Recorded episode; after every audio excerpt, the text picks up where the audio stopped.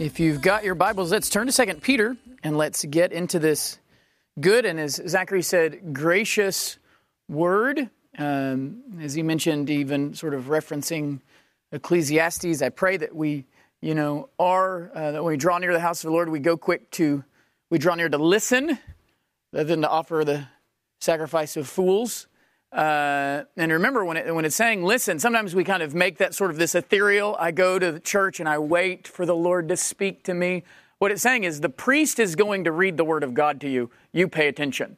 Uh, which is why it then says in verse 2 don't be rash with your mouth and make a quick vow and go, yeah, I know I need. I'm going to do that and I'm going to do it. So listen to the word of God, be obedient to it, uh, and, and, what a great grace it is to to have that. So, Second Peter, we've been moving through uh, the book, the first part of of Second Peter, laying out for us the great promises of the gospel.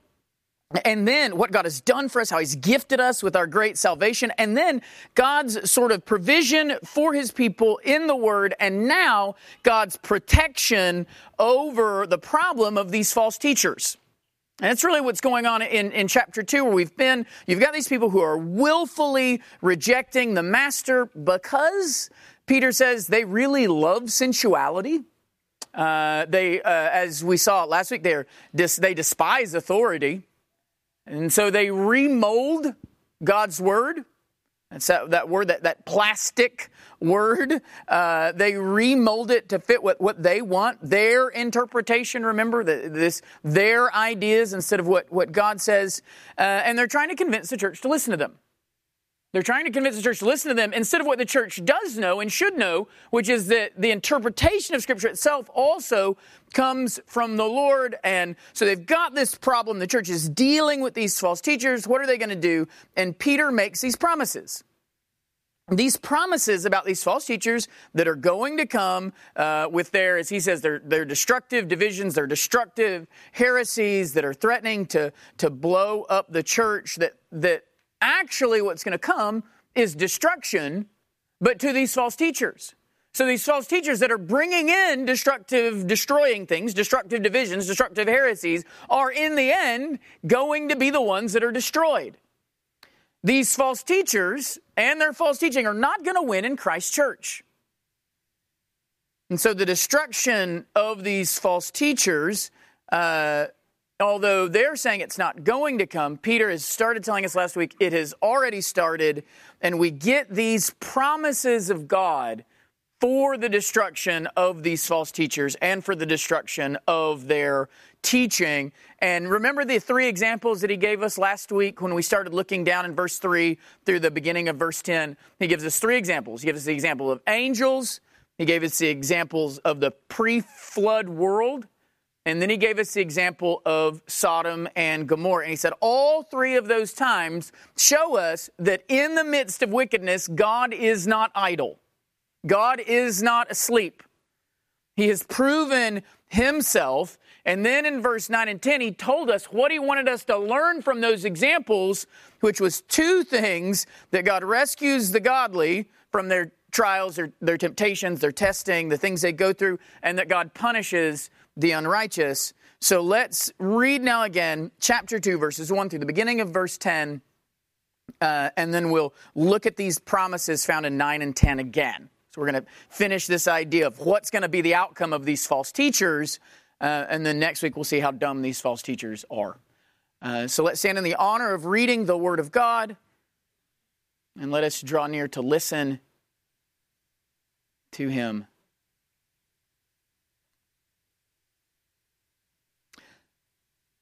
But false prophets also arose among the people. Just as there will be false teachers among you who will secretly bring in destructive heresies, even denying the master who bought them, bringing upon themselves swift destruction. And many will follow their sensuality, and because of them, the way of truth will be blasphemed, and in their greed, they will exploit you with false words. Their condemnation from long ago is not idle, and their destruction is not asleep. For if God did not spare angels when they sinned, but cast them into hell and committed them to chains of gloomy darkness to be kept until the day of judgment.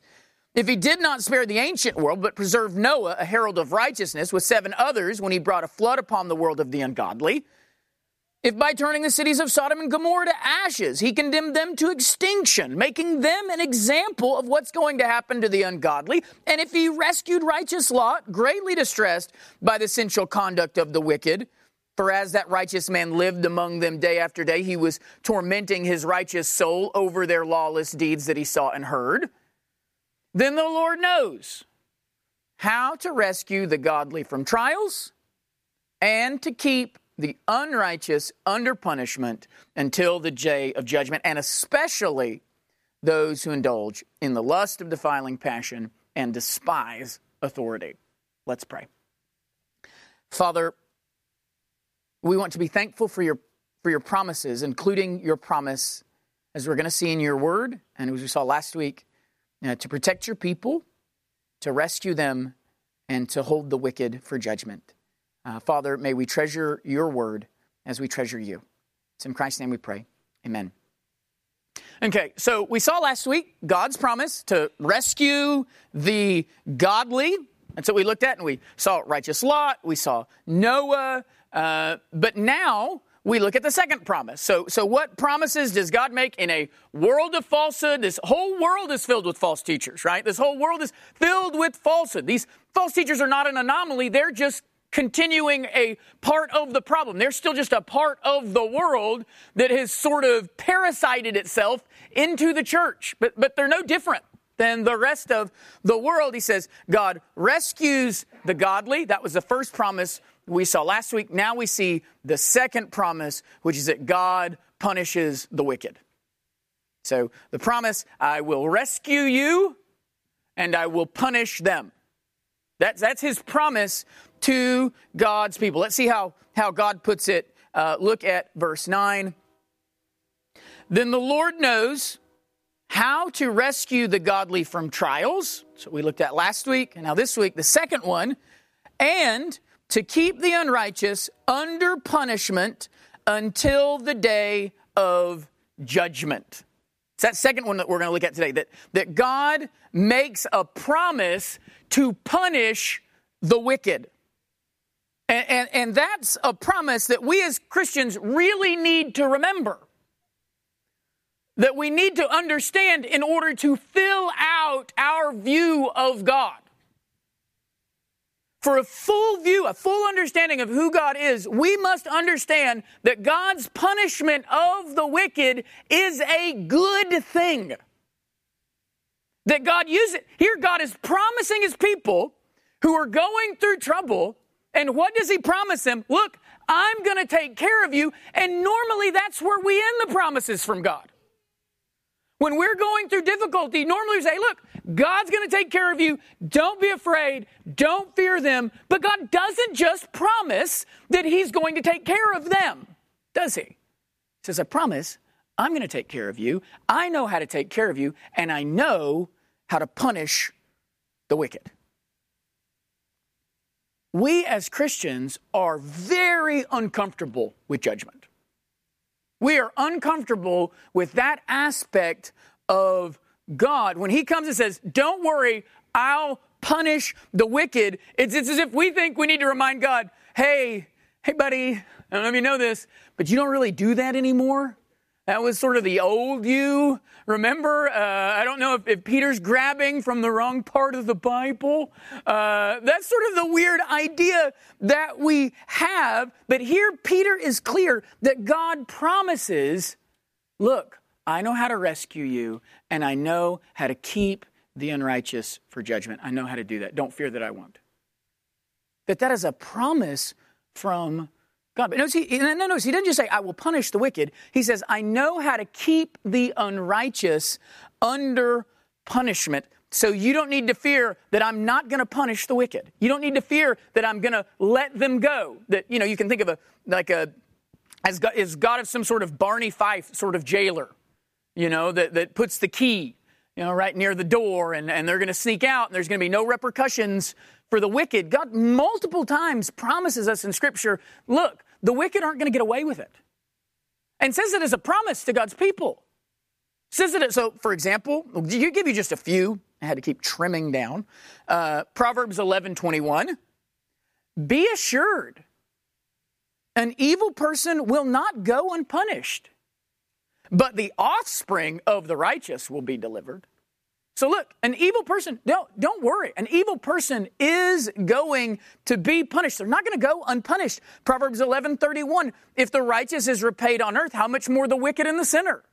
It's, it's an inevitability. It's going to happen. Proverbs 24, 19 and 20. Fret not yourself because of evildoers, and don't be envious of the wicked, for the evil man has no future. The lamp of the wicked will be put out. Or this is a big theme in, in Psalm 37, Psalm 37, verse 1 through 3.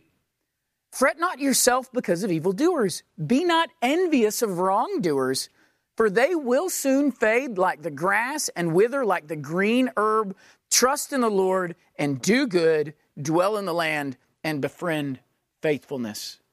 And then he continues this on and picks back up this idea in verse 7 he says, Be still before the Lord, and this is a very Petrine idea, that's why we picked this one back up. Be still before the Lord and wait patiently for him.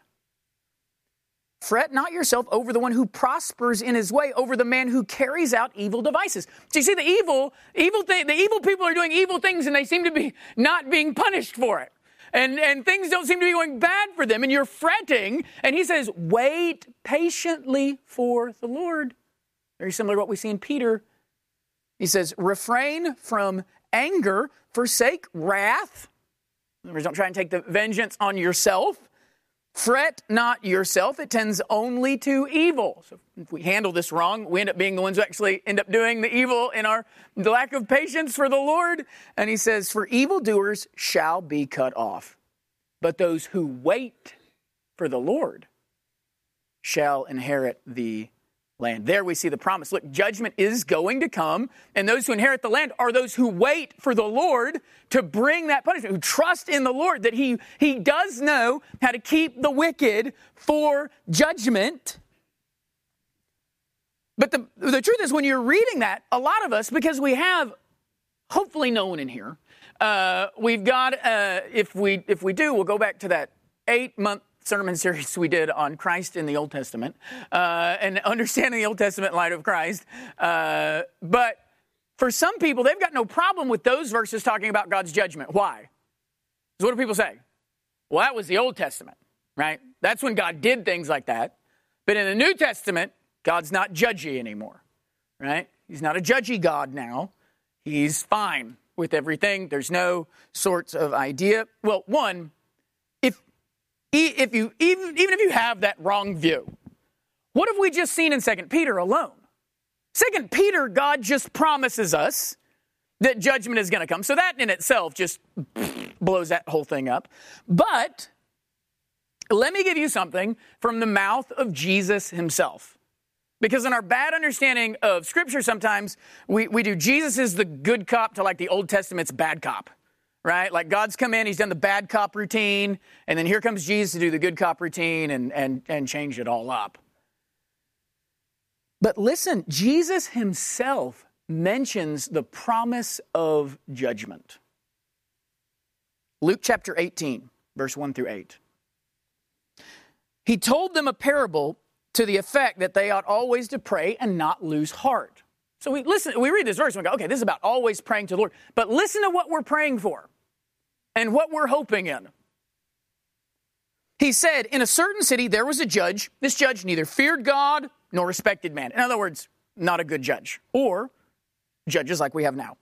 Uh, and there was a widow in that city who kept coming to him and saying, Give me justice against my adversary. For a while he refused, but afterward he said to himself, Though I neither fear God nor respect man, I mean, that's a, that guy's dumb. Yet, because this widow keeps bothering me, I will give her what? Justice. So that she will not beat me down by her continual coming. And the Lord said, Hear what the unrighteous judge says. And will not God give justice to his elect who cry to him day and night? Will he delay long over them? I tell you, he will give justice to them speedily.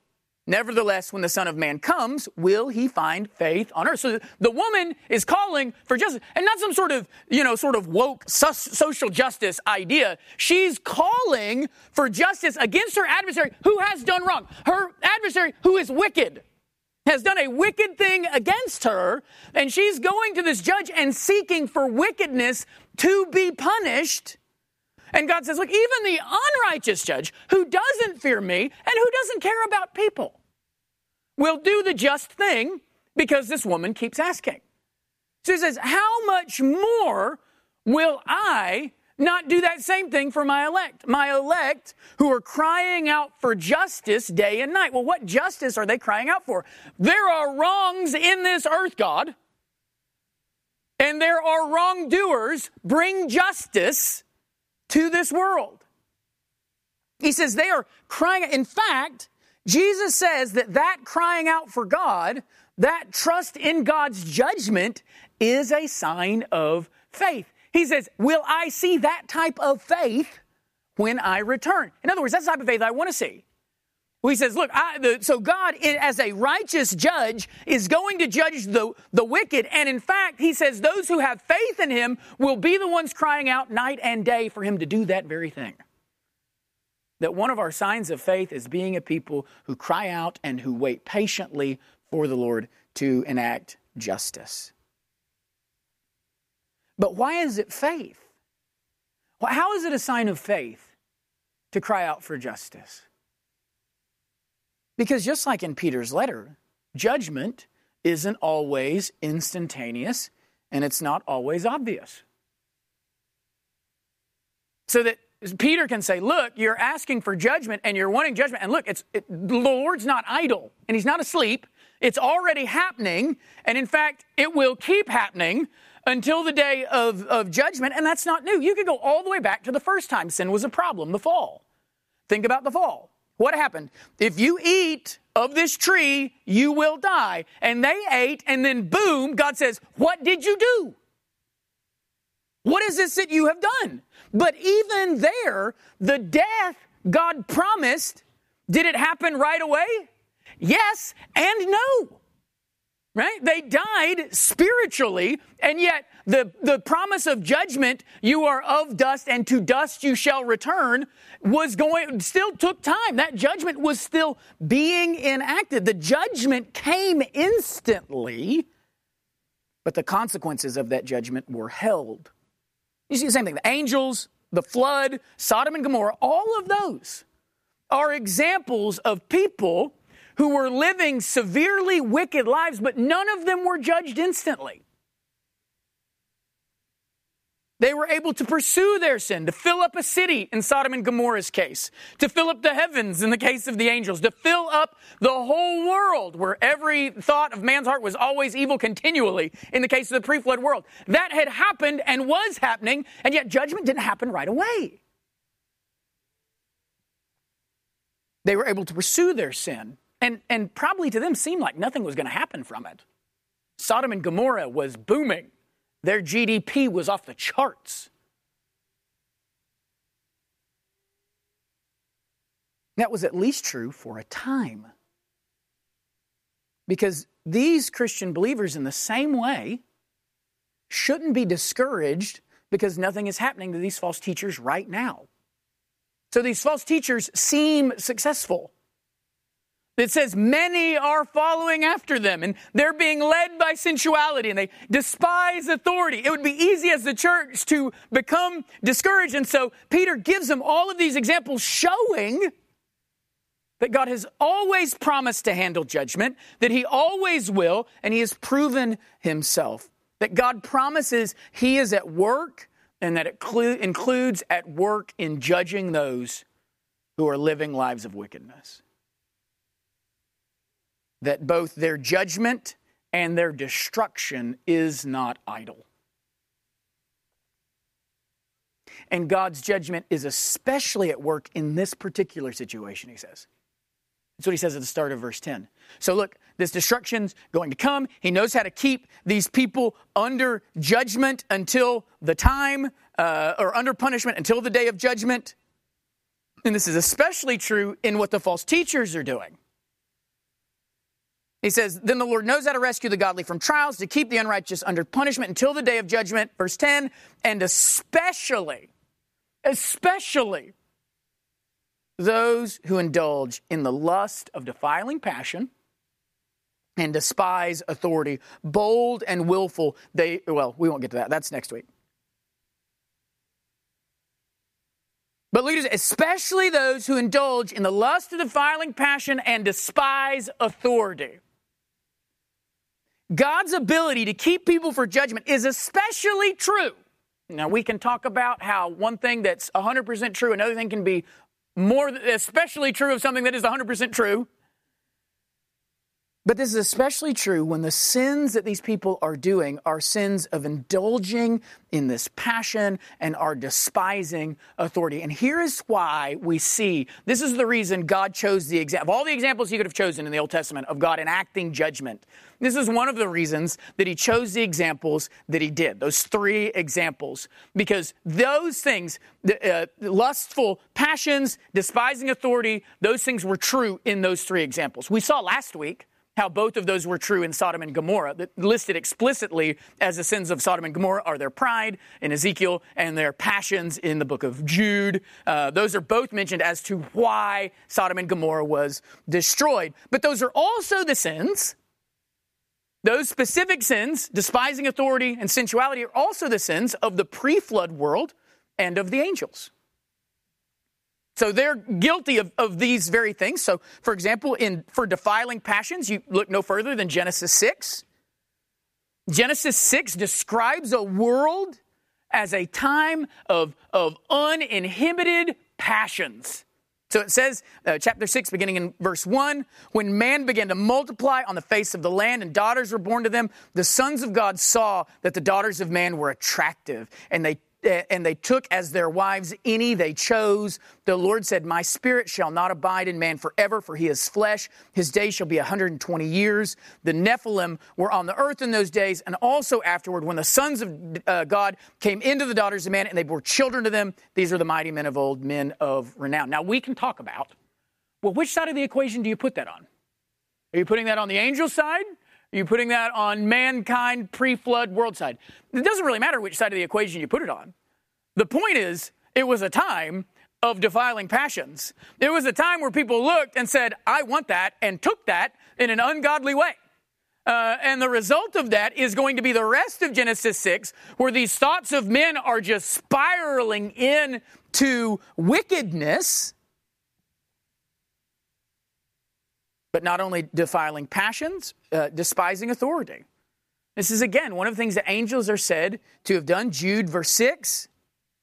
The angels are said to have defied authority. That's why they're held in chains. And the angels who did not stay within their own position of authority, but left their proper dwelling, he has kept in eternal chains under gloomy darkness until the judgment of that great day. Remember, you're going, that sounds a lot like Peter. If you'll remember, we said read Jude and read this section in Peter. They go hand in hand. But there you can see these angels despising authority. So these false teachers, driven by sensuality, driven by pride, are acting exactly like the angels, acting exactly like the pre flood world, acting exactly like uh, Sodom and Gomorrah. They are doing the exact same thing, despising authority, living in sensuality. And God says He especially knows how to keep for judgment people like that. So God promises them look, I will rescue you and I will not let them get away. I do not let people get away, especially who live in their lustful passions and who despise authority. So, church, take heart.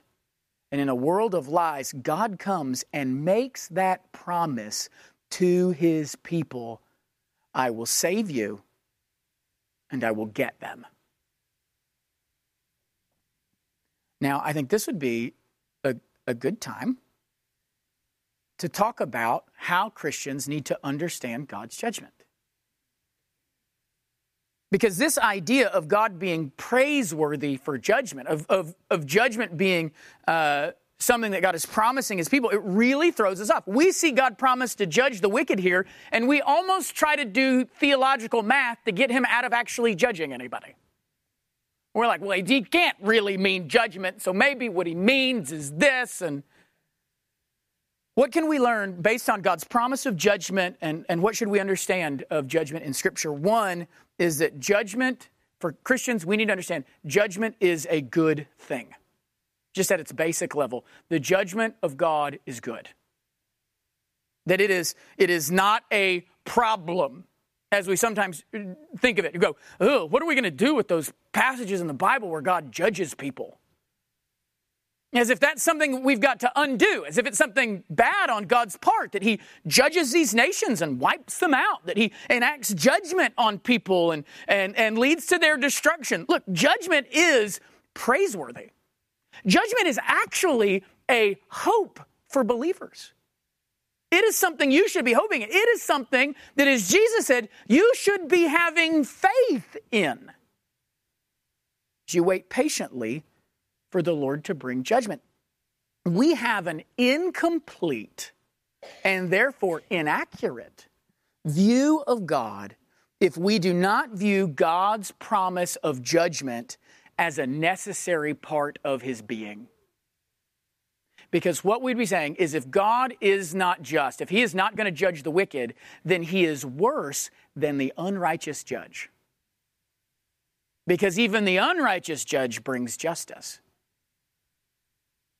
He doesn't, it, it, God assures the people. Look at what, what, what does God do? God assures the people here. He says, Look, I will be faithful.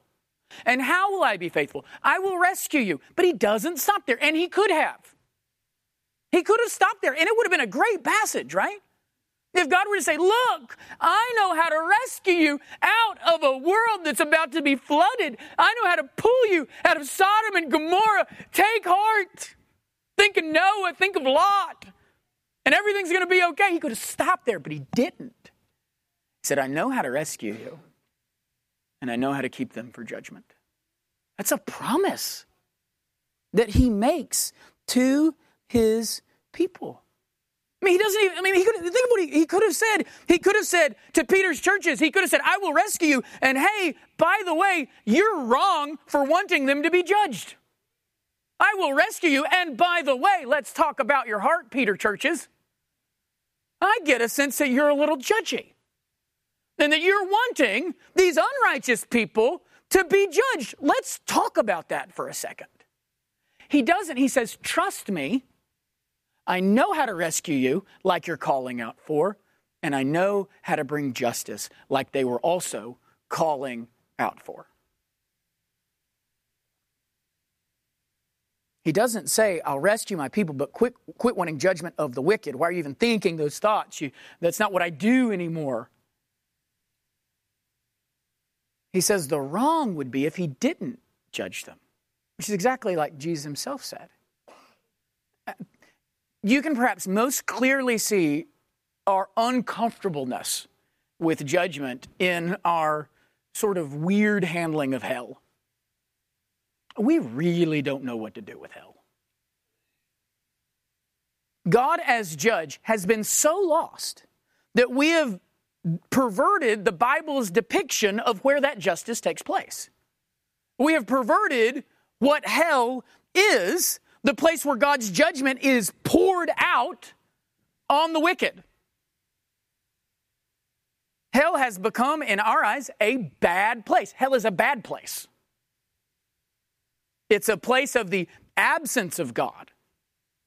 It's a place. I, I, used to. I used to be a part of of plays that we would do uh, around Halloween where there'd be a hell scene. And you know who was in charge of hell? The devil. And he was in there and he was ruling hell. He was really scary. But he was also very wrong. Because none of those things is true. Hell is not a bad place, it is the place where bad is judged. It is a it is hell is a promise of God to his people, not a problem for God's people. And hell is not the absence of God. Hell is where God, in all his holiness, is poured out on the people. That's why in the book of Revelation it says that in hell, Jesus is there watching the destruction of the wicked. But this time it's justice without mercy. It's justice without grace. It is giving them what they have earned. And hell is definitely not where the devil is in charge. Hell is where God is in charge where the devil is punished and is punished along with all others who have despised God in their lives. But to understand judgment, we have to understand these things. We need to be able to understand this about God's justice, to understand why God's judgment is a good thing. If God had chosen at the fall of Adam to justly send every person in all creation to hell. That would have been a glorious thing. He would have been praised by the angels for all eternity for being a just judge. If every single person since Adam went to hell, God's praise would not have faltered one iota because he would have been just. He would have done what is right. These people are wicked and they're living in their wickedness. They've lived in their wickedness all of their lives, and you have let them reap what they have sown. And the angels would have sung his glory through eternity as hell was filled with everybody. Everybody.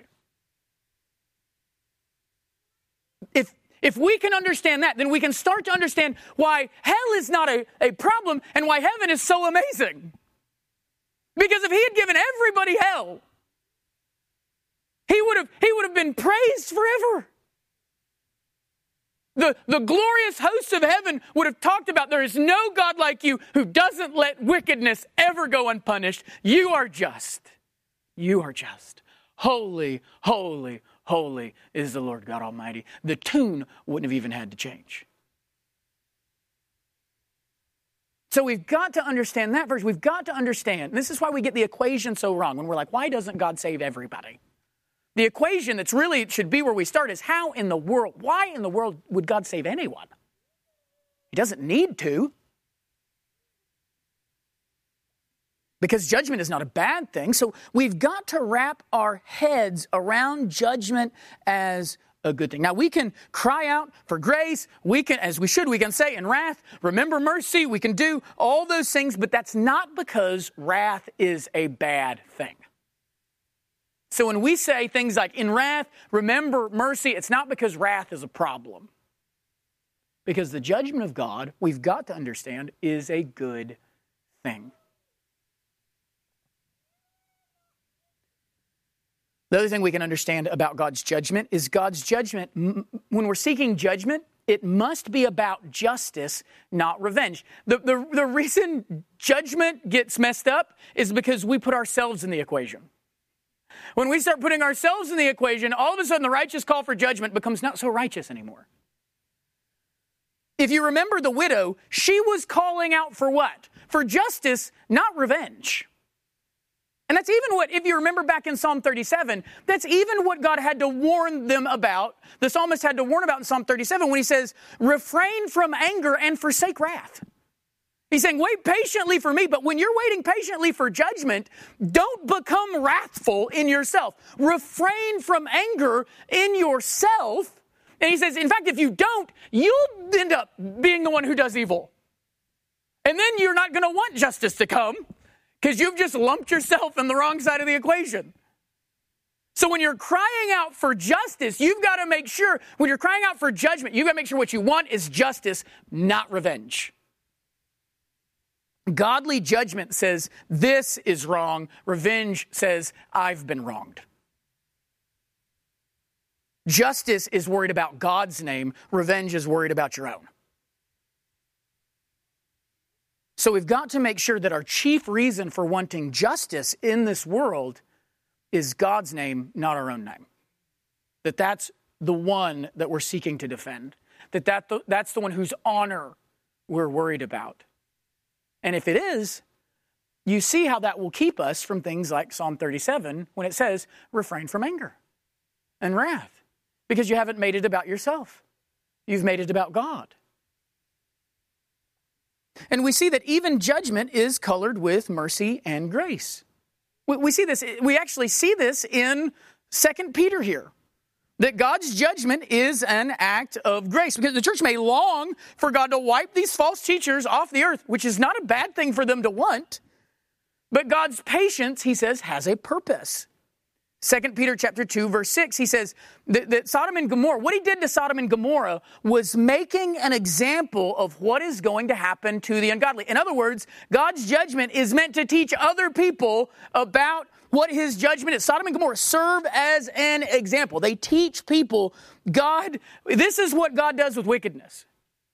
So God, even in judgment, is enacting grace. He has graciously shown other wicked people, not in Sodom and Gomorrah, what happens when you live like Sodom and Gomorrah. So he says, even his great judgment on Sodom and Gomorrah served as an example to others. An example of grace to the lost. God, God, remember, is not being lazy and not bringing punishment. He's being gracious. When, when God talked about the times of Noah in 1 Peter chapter 3, what did he say he was being?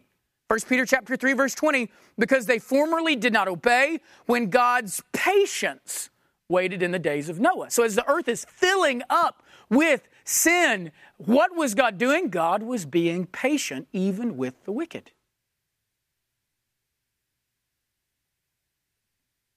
But God's patience is also geared toward the saved. 2 Peter chapter 3 verse 9 uh, God is going to show the church that one of the reasons he's slow is sending judgment is for their own sake. It's kind of a little twist that you get in chapter 3, verse 9, to make sure that he can work repentance in their hearts as well. So he says, The Lord is not slow to fulfill his promise, as some count slowness, but is patient toward you so after all this talk about false teachers and how foolish they're going to be, which is going to fill up the rest of chapter 2, in chapter 3 he says, look, and God's patience to not bring judgment is also not just because he's being patient with them, he's also being patient with you. Because as you're calling out for the need for the false teachers to for justice to come to the false teachers, you also need the Lord to cry out to you, hey, look, I'm being patient toward you as well and need you to come to repentance. So even judgment, even the judgment of God is tempered with mercy and grace. So for us, don't be quick to run to judgment as the only answer you will accept. There, there are, there, there, we tend to be, we tend to, as always, have ditches on both sides of the road, right? There are those of us in this world who are so quick to run to mercy that we never think about judgment. We never pray for it. We don't want to talk about it. We don't know. But there are others of us who are really quick to run to judgment and forget mercy. Both are problems. And normally, you will be both of those people in your life. It just tends to be what we do. God shows us, hey, you haven't been very merciful. And we're like, oh, okay, I'm all mercy. And then God's like, yeah, but what about judgment? You're like, yeah, judgment. You're all judgment. You just sort of vacillate uh, on the narrow way uh, as you go uh, toward the Lord. Um, if the Lord is patient in judgment, you can be too. If the Lord, whose name is actually the only one who's been wronged, if the Lord can be patient, you should be. Don't, don't be so quick to only accept judgment, to only want judgment, and to forget about grace. You don't want shaking the dust off your feet to be your spiritual gift, right? The example, perfect example of this is Jonah. Jonah wanted justice. He had no problem calling for justice, but that's all Jonah wanted. Jonah was like, Yes, the Lord knows how to keep the unrighteous Ninevites uh, for judgment, and that judgment is should be coming. Uh, but Jonah just wanted God to judge the Ninevites. So when Nineveh repented, first, Jonah didn't want to even go and tell them about repentance, right? Because he was afraid they'd do it. And then when they did repent, he didn't like that either showing that Jonah did not read Psalm 37. And so you see in Jonah chapter 4, it displeased Jonah exceedingly, and he was angry. And he prayed to the Lord and said, Oh Lord, is not this what I said when I was yet in my country? That is why I made haste to flee to Tarshish, for I knew that you are a gracious God and merciful, slow to anger, abounding in steadfast love, and relenting from disaster, even on Nineveh, even on Babylon. Therefore, now, O Lord, please take my life from me, for it is better for me to die than to live. And the Lord said, Do you do well to be angry? And, a, and, a, and Psalm 37 floated down from the heavens and landed. Jonah was upset that God didn't judge Nineveh. Wanting judgment was a good thing. He was so upset that God didn't judge Nineveh that he said, I would rather die than have a repentant Nineveh. I would rather die than see them repent. If you're not going to kill them, then what? Kill me. This is how warped he had become in his pursuit of this quasi justice, in his pursuit of judgment without mercy and grace. Jonah treasured judgment over mercy and had no pity for the people of Nineveh. And God asks him if he thinks his anger at the wicked is a good thing. You think his, you think his anger is a good thing? The implication being it's not. And so then God says in verse 11, He says, And should I not pity Nineveh, that great city in which there are more than 120,000 persons who do not know their right hand from their left? and also much cattle. Jonah just wanted judgment to the point that he didn't even want these people to be saved and said, God, I knew you'd do this. Don't be someone who has been so hurt or is so pitiless that you want judgment instead of mercy or grace or love. It is good to call out for justice, but don't say, God, don't, please don't be merciful. Please don't be gracious. Just end them and end them now, because I'm afraid if you don't end them now, they might repent. And oh man, I don't want that to happen.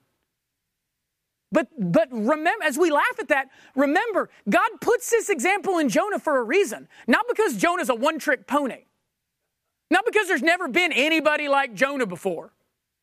Jonah's not just about, don't be afraid to go on mission trips. Jonah is about how we can wrongly seek the justice of God and the judgment of God. Good example of what God wants from his people, I think, is Micah 6 8. I mean, that's a good example because it's in the Bible and he says that's what he wants of his people. But especially in light of what we've been reading. What does he say in Micah 6 8? He says, He has told you, O man, what is good. And what does the Lord require of you? But that you do justice, you love kindness and you walk humbly with your God. Be just, but also love kindness. Love steadfast love. Jonah, if you remember back, that word kindness there is the word steadfast love, where Jonah says, i know, God, that you have steadfast love. It, it, it's, it's the same word. We just translate it different, but it's the same word. You, I know that you're steadfast, God, and that's what I'm afraid of.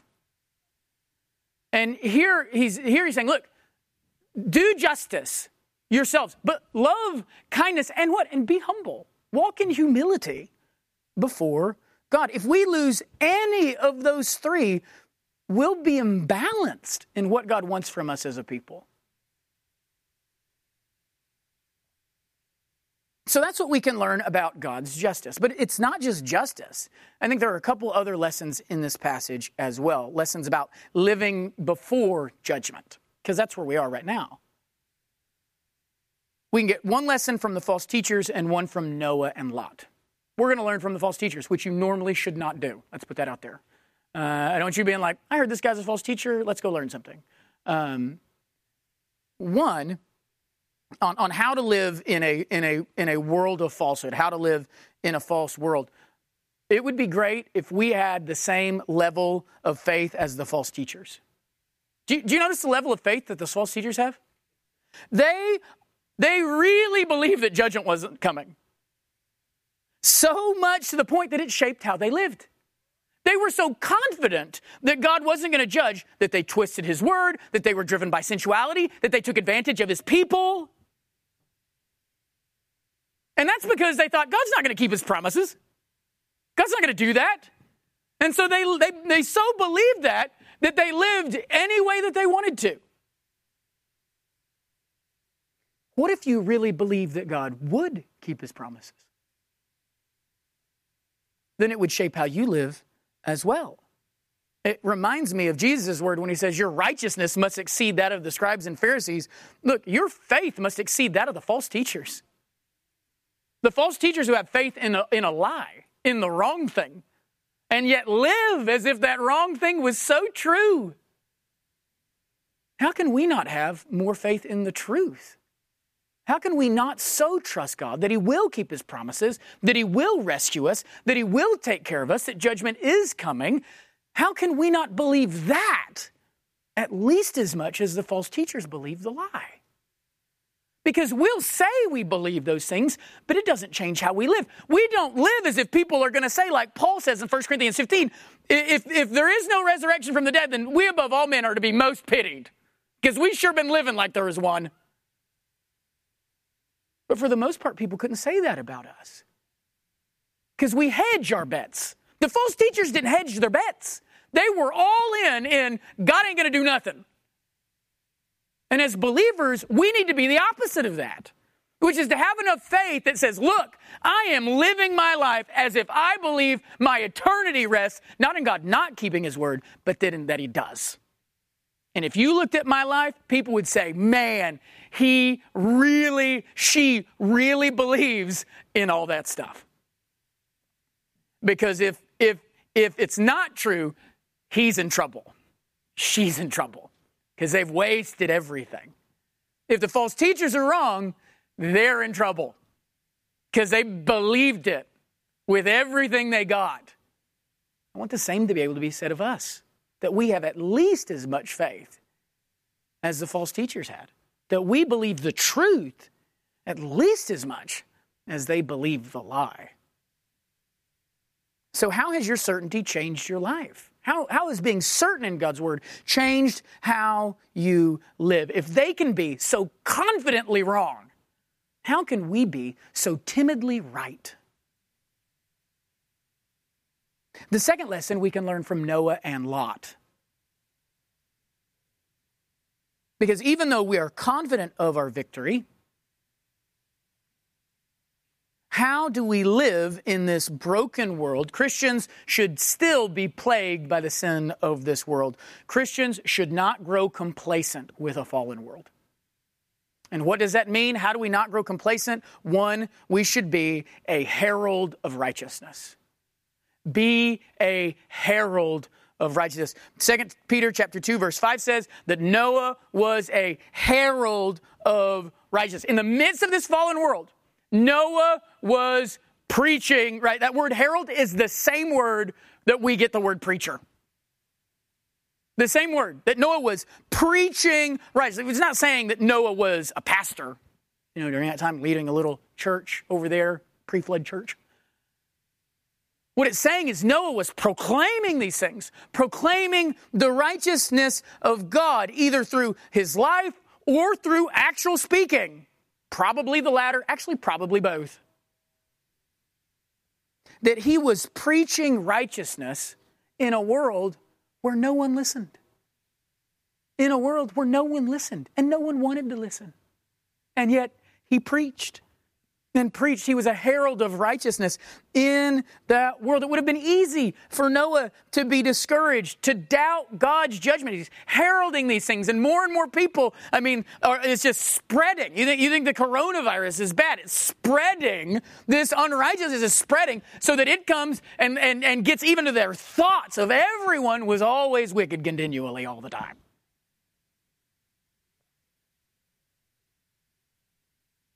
Who knows how long Noah preached righteousness before God even told him about the flood? Before God even told him about judgment is coming and this is how. Who knows how many years he stood and, and proclaimed righteousness to a people that wouldn't listen? And he's sitting there wondering, is God ever going to do anything about this world? But we do know that until the flood came, his life, Peter says, was a trial, was a testing because of the wicked around him. Because he says, look, you can learn from the life of Noah that God rescues his people from trials. So until Noah was rescued, that world around him was a trial to him, and yet he kept preaching righteousness. As Christians, there's never a moment where our world is so far gone that we can quit preaching, quit calling the world to righteousness, where we just go, ah, that's it. The world's not going to listen anymore. So we'll just quit. We'll just quit calling the world to believe. We'll quit calling the world to righteousness. In your fallen world, in your Sodom, how are you preaching righteousness? Are you calling Sodom back to God, or have you settled into a life of a Sodomite world? I just live in Sodom. I'll just kind of let it happen. Are you standing up and being a herald of righteousness to that? We've been so, we have become as Christians so driven by fear, so driven by pragmatics and polling data and all the stuff that we don't really have a heraldic voice anymore. We never even think of proclaiming righteousness. We just want them to keep allowing us to keep our own righteousness to ourselves. We're more worried about that. We're not worried about standing up and saying, this is wicked and evil sinfulness. We're like, can we still believe this if we keep it here in our little church? Will you still allow us to do that? Okay? If we're really quiet about it? Can we just preach it to ourselves? Is that okay? We've, there's We've become, no, we are not heralds. We are not proclaiming righteousness anymore.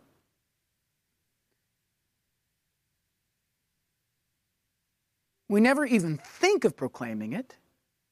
We say meaningless things like just love the world back to the Lord. Just love them to the Lord. Let, don't, don't, don't proclaim righteousness. Just kind of let them see it waft out of you. We don't, we don't need, as Christians, we don't need to be citizens in Sodom, sort of twiddling our thumbs. What we need is heralds of righteousness. And as Christians, so far, we, we, we are sometimes very far from this. We are so timid. So don't be timid, be a herald. Be someone who says crazy things. Like who at work just goes, hey guys, who wants to do a Bible study at lunch? Who wants to read our Bibles at lunch? Be someone who heralds the right thing. Be someone who tells their friend, hey, quit complaining about your godly wife. That's not a good thing to do. Quit doing it. Be someone who says to the whole baseball team, look, we shouldn't be playing on Sundays. And not just me, any of you. None of you. Be someone who is the voice for, who is a herald Is a herald who's calling for these things, who's saying, I will stand up for what is right. I will proclaim it. I don't care if the rest of the world doesn't care one bit. I ain't doing it for the rest of the world. I'm proclaiming the righteousness of my God. And we see a similar reaction from Lot. Lot, though far from perfect, was a righteous man. Let that be an encouragement to you the next time you are worried about uh, your sometimes less successful walk in your Godward living. And Lot, it says, was greatly distressed by the sensuality he saw around him. Not only should you be a herald, also don't get comfortable with a false world. Lot was not comfortable. Look at what it says. And if he rescued Lot, this is 2 Peter 2, 7 and 8, if he rescued Lot, greatly distressed by the sensual conduct of the wicked. For as that righteous man lived among them day after day, he was tormenting his righteous soul over their lawless deeds that he saw and heard. Peter's readers are right to be distressed by the sensuality of these false teachers. That's right, they shouldn't be comfortable with it. These false teachers are sodomites driven by the same things that drove Sodom and Gomorrah. Our definition of sodomite is far too narrow. Sodomite is anyone driven by sensuality and greed and despising authority. That person is living like a sodomite. They should be distressed, but they shouldn't be defeated. One problem we've run into as Christians is we have become desensitized to sin. It says that Lot was tormented day and night over the lawless things of his nation, the lawless things that he saw, and even the things that he heard. We live in a country that praises all forms of sin. All sorts of sexual deviancy, treats things like divorce as if they're nothing. A nation that, that kills its children, and it does all the things. A nation that kills its children, and then throws parades for the murderers throws parades for the sinners, for the deviancy. That's the nation we live in. And that should torment us. It should torment us. And what does that look like? What does it look like to be tormented by that? Well, here's just a couple verses that might help us. Psalm 119, 136, he says, My eyes shed streams of tears because people do not keep your law. When is the last time you were moved by the fact that all of God's creation is living in rebellion to Him. When's the last time that moved you? I mean, we'll, we'll read Scripture and we'll cry because of what it says about our life. But when's the last time that you saw the sin of the world and were so moved because of what that says about God? Because people do not keep His law. When did you weep? Not for yourself, but for this fallen world that has affected you or uh, for the sake of God's name? When's the last time you were so moved by the love for God's name that you wept? Or how about Psalm 119, 158? I look at the faithless with disgust because they do not keep your commandments. When is the last time sin disgusted you? We have gotten so used to sin that it doesn't disgust us anymore. It doesn't sicken us at what the world is doing. We're like the kid whose parents have got him to eat vegetables so long that they actually think they taste all right. That's what we've become in this world. We have so, they have shoved this stuff down our throats that we swallow the soylent green as if it is nothing.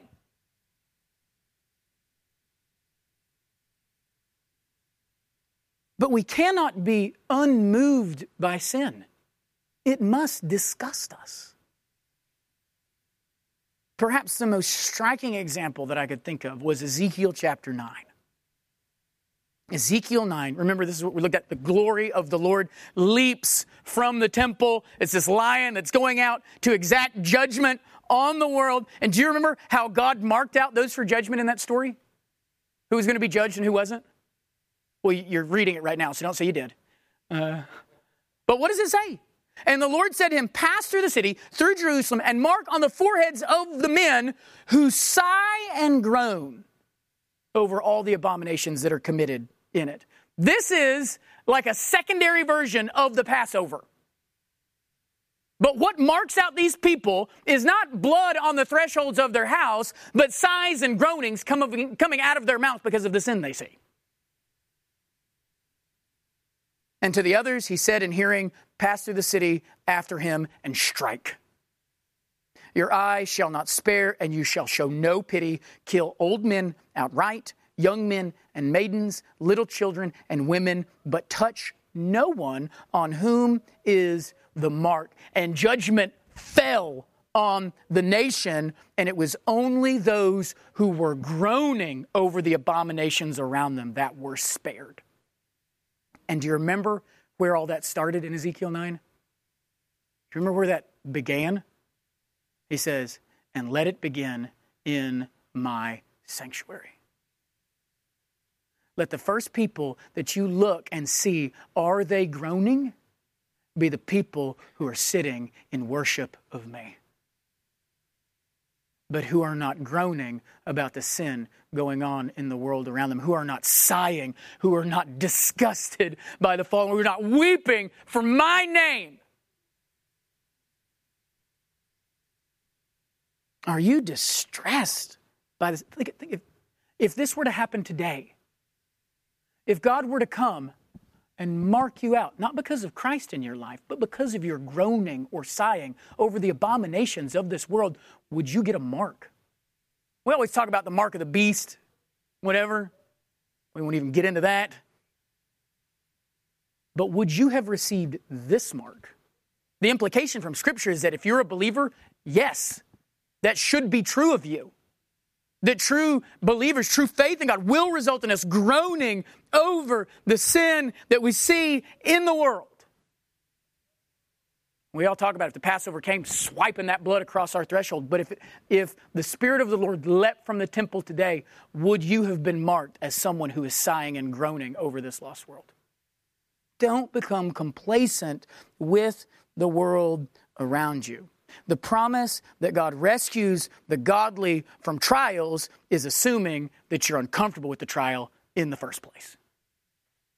Some of us would be Noah, but Noah being cool with everything that was going on. We'd be Lot. We think we're Lot, but we're Lot just hanging out in Sodom. We live in a world dealing with false teachers, with trials on every side. Let's praise God who rescues us from trials, but let's also praise a God that punishes the unrighteous, that keeps them under punishment until the day of judgment. And if we don't understand how we're supposed to praise that, then ask God to help us understand. Let's pray.